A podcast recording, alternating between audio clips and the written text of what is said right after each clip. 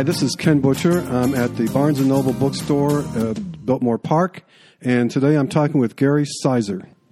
Okay, Gary, thanks for coming today, first of all, and uh, talking about your book. Actually, I saw that you have two books out. You got Where's the Next Shelter and is Home is Forward. Is that out yet? Um, Home is Forward is still in, I guess if it were a movie, we'd call it post production at this point. My editor's got it, so it's coming out soon. When do you think the release date will be? Uh, I think it's going to be last October. One of those. Uh, okay, well, let's just start out. I want you to just tell us a little bit about where's, where, where's the next shelter. So, Where's the Next Shelter is the true story of my 2,000 mile hike from Georgia to Maine along the Appalachian Trail. Uh, I hiked the trail in 2014, and it's the kind of thing that I've you know I've always wanted to do for. Ah, geez, I think it was probably like sometime in the early 90s. Somebody told me that the Appalachian Trail existed. I had just started backpacking, and my the way I felt about backpacking was I always just wanted one more day if I went outside for you know a week or even just a weekend or even ten days, every time I came home, I just wanted one more day. So when I found out that there was this 2,000 mile trail that takes six months to do the whole thing, I was like, ah, that's perfect. That's exactly what I want to do. But um, you know, I was an adult with a house and a job, and you know, can't exactly just disappear for six months. So it was the kind of thing that sat on the back burner for a very long time. And in 2014, I finally, you know, after some planning and you know a little bit of nervousness, took the plunge, uh, quit my job, and uh, went out and hiked the trail, and uh, spent the following year writing "Where's the Next Shelter," which is the story of that hike. And did you were you basing that on a journal that you kept? I was in a in a sense. Um, I kept a little notebook with me, and every single day uh, without fail, I tried to write something, even if it was just one sentence, just something I could use to, you know, trigger a memory later when it came time to actually write. So, um, you know, I did keep notes, but I, I wanted to make a special point to not have the book be journal style. So, so many books about hiking the Appalachian Trail read like, like, oh, day 42, 18 miles, oatmeal again, you know, and that's, that's, that's a good detailed look at the trail, but it's not fun. So I wanted to write it as if it were a story. So even though it's all true, it has characters and dialogue and like a plot with a beginning, a middle, and an end.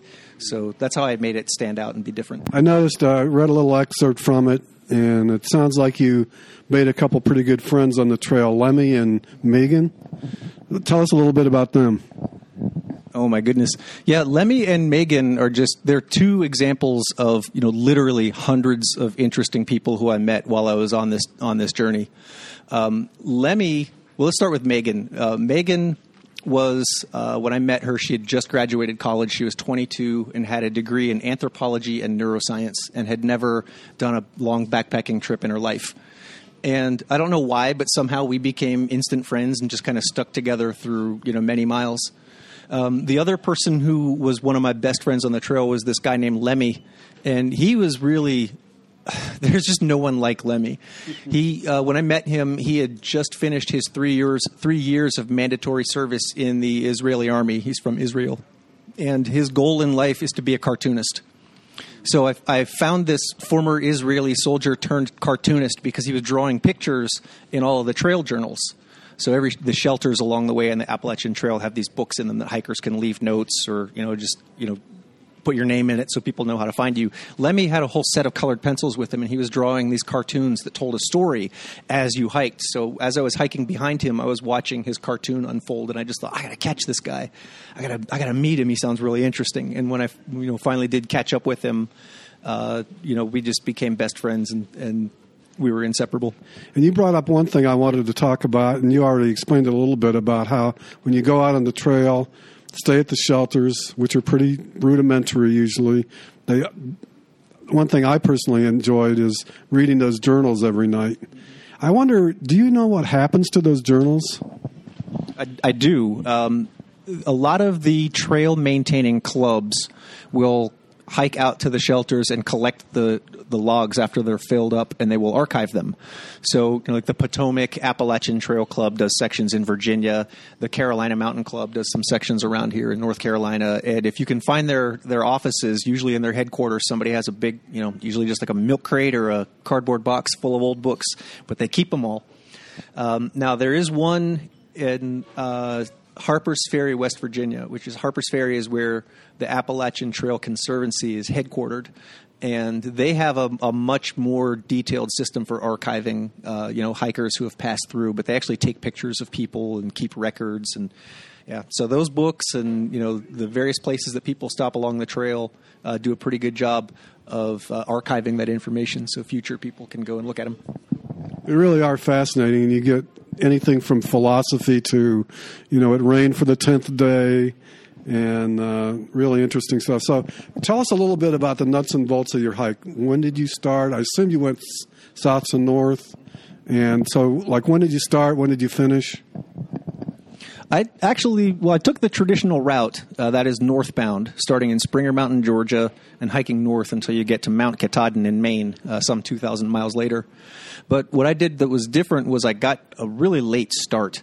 Um, most hikers try to start in March or early April if they can uh, because you know it takes a while to walk all the way to Maine, and you want to get to Mount Katahdin before the huge snowstorms hit, and they, they literally close down the mountain. You know, they they put up a gate and say, you know, too dangerous, no one can go. Uh, I started on May the tenth, which is that is very late, um, and. Uh, you know, my plan was to just, I'm going to go f- as far north as I can, see how far I get, and if I run out of time, or if it looks like I'm going to run out of time, uh, just go up to Mount Katahdin and start hiking south until I get to wherever I got off the trail. They call that a flip flop. And uh, it's probably just past the halfway point when I started doing the math and realizing, like, oh, if I keep on my current pace, I'll I'll be able to make it before they close the mountain. And uh, spoiler alert, I made it uh, on October the 9th. Uh, with they had like about six days left before they officially shut down Baxter State Park. That was I, I thought you were going to tell me you flipped and because that is running late, isn't it? Yeah. Tell, tell me a little bit about your mindset when you went out. Were you one of the people that were said saying, "I'm going to finish this thing if it kills me," or if you, or were you more sort of in the moment saying, "I'm just going to come out and have a good time and hike as far as I can"? You know, I I, I wouldn't say that I started out obsessed, uh, but I was definitely obsessed by the time I was done. Um, I knew that I was going to. Well, I say I knew. I put air quotes around that. Nobody knows they're going to do the whole thing. There's only about a 20% success rate. But I was determined to at least attempt the whole thing, see how far I could get. And what I learned along the way about myself really was that when certain obstacles or situations occurred which looked like it was going to take me off the trail, I immediately just started looking for ways to stay on. You know, how can I make this not end? Uh, I had you know a couple of injuries that I sustained. I got sick a few times, and every single time, it, you know, like I got Lyme disease, I got Giardia, like some serious problems that usually end people's hikes. And all I could think of the whole time when I was recovering from those was, you know, like, okay, how soon can I get back on the trail? How soon can I get back on the trail? Um, quitting, I mean, quitting was never it, sounds so cliche to say quitting was never an option, but I mean, really, like I never thought about it. I was just what can I do to, to keep doing this? I love it so much. Right. And so, what about sort of on a day to day mindset basis? Were you were you sort of goal oriented? I know I've talked to people that said, "I'm going to make, I'm going to do 15 miles a day, no matter what." Okay, we're going to pick it up again because throngs of people just interrupted us. Uh, fans came up, but what was I asking? I was asking day to day mindset. I know I talked to people with the little time I've spent on the trail with my son who did the whole thing like you. But um, there would be people that said, that would say, I need to get my 15 miles in today, no matter what. And other people were just sort of in the moment and saying, I'm gonna, I think I'll make it to the next shelter if it works out. How, how did you feel about that? I wanted to be one of those guys who just woke up and said, I'll stop wherever I stop. But because of that late start, I had to maintain an average of, uh, you know, my daily average worked out to be 14.5 miles per day, which means that, you know, of course, there are days where you go zero. You have to take breaks, which means that okay, now you, your daily average is actually slightly more. So um, it's weird though because it, it works out to the point where after you've been on the trail for like three or four weeks, you develop trail legs, and 20 miles doesn't feel it doesn't feel like 20 miles. It's weird. You just get up and when the sun comes up, you start walking, take a couple of breaks, you stop walking when the sun goes down, and you just kind of go, "Oh, geez, I I just went 20 miles." You know, it takes a, about a month or so to get to the point where that doesn't kill you every time you do it. But um, to answer your question, like for yeah, my typical day you know, if I was on the trail and I woke up, I knew I had to do a minimum of a certain number of miles, and I just, you know, I did it. So let's talk about some high points and low points. What, what was? Uh, let's start with the low point. Like, what was the, what was the time you felt like maybe you were the closest to saying, "I got to hang up my hiking shoes today"? Funny you should mention hiking shoes because that was part of the problem. Um, one of the things that you read about happening to long distance hikers is that their feet get bigger. Like you'll actually go up a half a size or maybe even a full size. Uh, and this happened to me, but I was kind of in denial about it. I kept wearing the same shoes and I was compressing my feet and damaging the nerves in them. Very painful. Every time I every time I stepped, it was just bolts of pain, and there was nothing I could do about it because it was coming from the nerves inside my feet and this is in the middle of probably northern Virginia, so almost at the halfway point. And I reached the, you know, there was one day in particular where, you know, like I was literally crying, like real tears coming down my face because the pain was so, so severe. And this is another one of those examples. Like I, you would think, like a normal person under those conditions would be like, okay, I'm done, I'm hanging it up. The whole time I'm like trying to find a way to get to town, thinking, and like, how can I get to a doctor or change? What can I change to make sure this keeps happening? But it was just you know that that was that was an agony for me. It was a really agonizing moment. You know, like my toenails were falling off, my feet were just like just every step, like literally crying, and it was it was torture for a day. You know, when it got to that point. and it turned out that what I really needed was you know bigger shoes, some time off, you know, better insoles. You know, I found the solution and I got back out there, and then two weeks later, I got Lyme disease. so you know, it was just there were a lot of times when you know I had those low points. Uh, well, I say a lot, probably like three or four low points. But I was out there for 153 days. So if I had three or four bad days out of 153, I think that you know overall counts as a win. Yeah, that's not bad. Three or four days out of 100. We just have a young lady came up and talked to us, and and um, Gary was starting to tell her about a phenomenon that happens sometimes with pe- when people get off the trail. So the trail is just such it's such an amazing different experience from our everyday life that you know when you come back to the real world there's this thing that you know hikers actually have a name for it they call it post trail depression and if you think about it you know you spend 6 months out in the woods and yeah, there's going to be days where it rains, you know, and the weather's crappy, and you're you know you're just not digging it. But the vast majority of your experience out there is you're in the sunshine, you know, and the wind is on your face constantly, and your alarm clock is the birds. You know, you wake up to bird song every morning, and you fall asleep to you know rushing water, and then when you're done, like you ease into that environment. And then when you're done, after you reach Mount Katahdin, you go home, you are just immediately back in the land of right angles, deadlines, and alarm clocks. And a lot of people will, you know, have a hard time. They have a harder time adjusting back to regular, you know, quote unquote, the real world you know than they did teaching themselves how to wake up in the dirt every day. It's so it's so weird. You would think the opposite to be true, but it, it just doesn't work out that way. You know, I remember my, when my son hiked the trail. One of the many things he mentioned to me, kind of along those lines, is that hiking the trail is sort of what we were evolved or designed to do as human beings. You know, we're sort of nomadic kind of animals. So the idea of getting up, run, uh, walking all day, sleeping at night, it's pretty. It's actually a pretty natural function. So it doesn't surprise me when you say it's it's easier to adjust to that than to just away from it. At this point, we took a little break because some of Gary's fans and readers came up and wanted to talk. But when we got back to the interview, I asked Gary about some of the high points of hiking the trail. First day is exhilarating just because of you know all the potential that's laying ahead of you, and you don't know what's coming.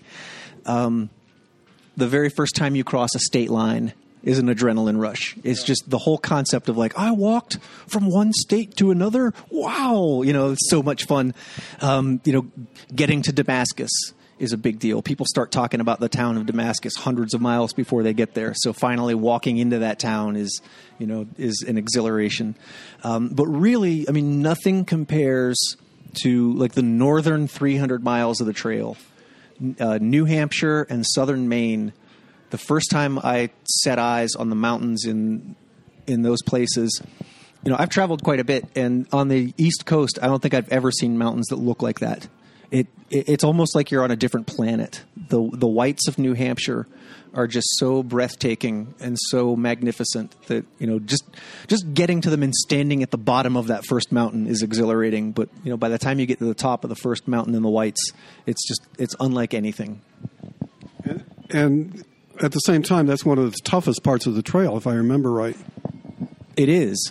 I think part of that exhilaration comes from, again, this is another one of those places for hundreds of miles leading up to it. For weeks, hikers are getting each other pumped, you know, like, oh, we got to get ready for the whites. We got to get ready for the whites. What are we getting ready for?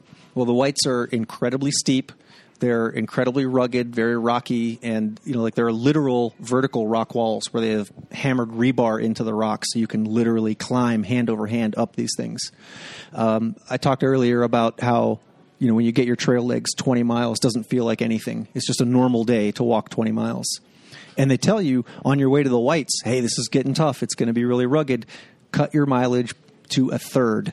Not by a third, to a third. Divide by three. That's how many miles per day you can expect to do in the whites. And without fail, every through hiker is like, ah, you're crazy. You're crazy. I'm a Superman. I could do this. And um, you know, we, we, tend to ignore those warnings. And I remember when I got to the Whites, I'd been cranking out 20 to 25 miles a day. First day in the Whites, seven miles. It was just, it was insane. Second day, two and the third day in the whites zero because we had a freak snowstorm pin us down in one of the shelters and we just couldn't leave. So you know three days into the whites i was already like 40 miles behind where i wanted to be. It's just it's nuts. But the good thing is you're getting brutalized by this terrain. It's so beautiful the whole time. You just don't care. It's, hiking south to north you, you really conditioned yourself by then too it's true. It's it's actually kind of it's a combination of you know you've got your trail legs, you've built yourself up, but it's also right around the time that like real fatigue starts setting in too.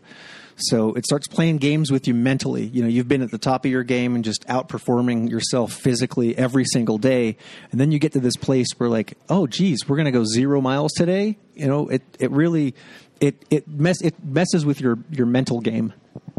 You know, we've mentioned a couple times in the interview so far about um, getting injured, and I remember my son talking about that.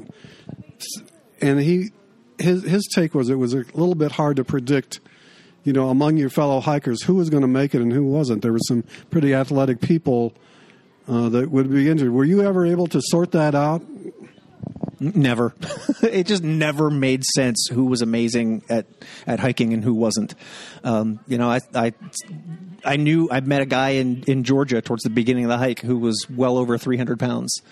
And by the time I met him, he had, you know, he'd been hiking for six weeks and he wasn't giving up. You know, perseverance is what's going to get you over that hill, not your light gear or your powerful leg muscles. So, you got any good animal stories in the book?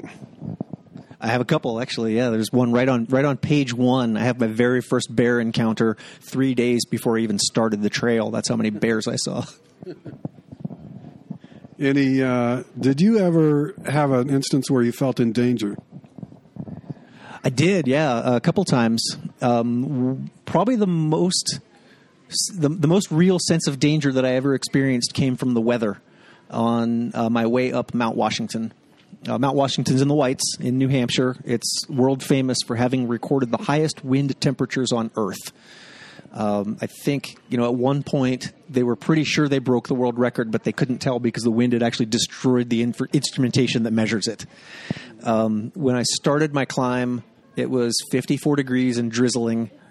Um, with a gentle breeze. And two hours later, it was 70 miles an hour, sustained sideways winds with blinding rain and a powerful gust came along and just you know caught my backpack like a like a sail of a boat and just kind of like pushed me off to the side and I hit the ground hard, and it was slick, wet rock, and I just started sliding towards, you know, towards a cliff. You know, the wind pushed me over and knocked me off my balance, and I was sliding towards a cliff, and it was just like one of those moments you see in a movie. Like I caught myself on a root, you know, like it was, it was like, okay. I'm going to go back down and try this one tomorrow. So we talked a little bit about I don't know if it was online or offline about trail names. Your name was Green Giant, right? So talk a little bit about trail names. What were some of the ones that you heard, and why? Why do you? What's the, the basis of that whole tradition? You think? Well, n- nobody's sure exactly where trail names came from, but it's kind of like I wouldn't go quite as far as saying you're taking on an alias or maybe a new persona. It's kind of like when you join an online forum and you have to come up with a screen name. You know, just something to be known by among the other people who are doing the same thing that you're doing. Um, the tradition is usually that you know your trail name has to be given to you by someone on the trail. You know if you show up with your own trail name you know it's usually kind of like oh, i'm going to be you know hawkeye or i'm going to be i'm going to be lightning bolt or you know it's usually something cool. But the reality is trail names usually come from you know like some kind of story or screw up or something that you know the person did. There's tons of people out there whose trail names are like oh there's a bunch of people named wrong way a bunch of people named broken poles you know uh, I was called Green Giant because I'm uh, six foot three, and all of my gear was green on the day that somebody gave me my my name, my shoes, my socks, my shirt, everything green. Um, you know, Lemmy didn't develop a trail name. Some people just never get him. We just called him by his real name the whole way. Uh, let's see. I had a friend named Ninja Mike because he was a martial arts instructor. Uh, I had a friend whose name was Tupac because when somebody Uh, gave him his trail name, he was hiking with his mother and she couldn't make it up a trail or a hill. So he was carrying her backpack in addition to his own. So he was just known as Tupac for the rest of the hike. So, you know, some of them are really on the nose and obvious, you know, like, oh, they called him Tupac because he was carrying two packs. Other ones are kind of weird, you know, like you'll meet somebody whose trail name is like, you know, Nemo or, you know, Rogue or something like, oh, there's got to be a story there. But most of the fun is meeting those people and finding out what the stories are. I remember a friend of my friend of my son's. His trail name was Miss Teenage America. This really rough-looking, bearded guy. Let me turn to the nerdy side of the uh, equation here. For the real for the real hiking buffs, we got to talk a little bit about equipment. So, um, and I understand you give classes and talk a lot. So, um, give someone that's not too familiar just a little encapsulation of what you need. So there's a, a pretty small list of bare essentials that you want to take with you on a long hike like this. Okay, we're talking about like, you know, if you're doing the Appalachian Trail or some hike that's going to take months and it's 2,000 miles, you know, obviously you want your gear to be as light as possible. If you're just going out for a weekend or a couple of days, you know, you can be a little bit more forgiving and bring more luxuries, you know, like a folding chair, you know, or a pillow or something that, you know, but on a 2,000 mile hike like this, um, you really want to cut down like every unnecessary ounce possible. So the general rule that I tell people is when you're you know packing for something like this, if it doesn't help you walk, if it doesn't help you sleep, or if you can't eat it, it doesn't belong in your pack. Just those three things. So in my backpack, I've got uh, I've got a very small tent. I mean, very small, uh, like just enough room for one person to lie down. I can lie down on my back and sit up, and that's about it. Don't need a lot of space because I'm not spending a lot of time in my tent. I'm walking all day. My tent is only for sleeping, so smallest, lightest tent possible. Um, sleeping bag is obviously very important. You want to stay warm. Actually, let me back up a second. The tent is not strictly necessary. Um, it is advisable to bring some kind of a shelter. If you don't have a tent, bring at least a tarp or a hammock or something. Uh, you need to have some kind of shelter. There are shelters built along the trail. They're just three walled wooden structures with a water source that you can sleep in, and that's it. So carry a shelter because you're never sure that you're going to stop at one of these ready made shelters. Um, sleeping bag. There's a couple of different kinds of sleeping bags that you can take. Uh, the two most popular are down and synthetic. Right, and down is just you know goose feathers or duck feathers, and it's great because it's highly compressible. You can squish it down, make it really small, and it doesn't weigh very much. But the downside, the downside to a down sleeping bag is that if it gets wet, it's pretty much ruined. Um, a synthetic bag would be you know, a little heavier, a little bulkier, but you could literally like sleep in the rain with it and it will still keep you warm. So you got your tent, you've got your sleeping bag, and you need something to keep you up off the ground, like a foam pad or an air mattress or just like some, you know, just something that you can inflate to put a little bit of insulation in between you and the ground. So those are your three big things that you need uh, in your pack: a little bit of food, a little bit of water, spare set of clothes, first aid kit. Doesn't sound like much, but that's literally all you need. Okay, now uh, let me switch gears here a little bit. We haven't talked much about Home is Forward, your next book, which will come out sometime between last October and uh, pretty, probably March. Tell us a little bit about that book, and what to expect in that. Well, they you know they always say that the first book is the hardest one to write. So I wrote my second book first with Where's the Next Shelter. Um, Home is Forward has actually been uh, in draft for probably like 10 or 15 years. And it's a collection of stories uh, that I've been keeping as, uh, you know, I've traveled uh, not just on the Appalachian Trail or not just within the States, but I've traveled quite a bit. Uh, you know, I've been hiking in Peru and Newfoundland and uh, Australia, India, and Iceland and you know a, a, bunch of other places like that and i've been accumulating stories from all of those trips and i think i finally have enough that i can put them together and even though they happened over many years and over many different places i found a way to connect them and tell one story with all these different little trips. So it's another it's another travel adventure but this one we're going to go to a lot more places than just the east coast. Okay, and before we let you go, I definitely want to get uh, people the information on how to keep track of what's your website?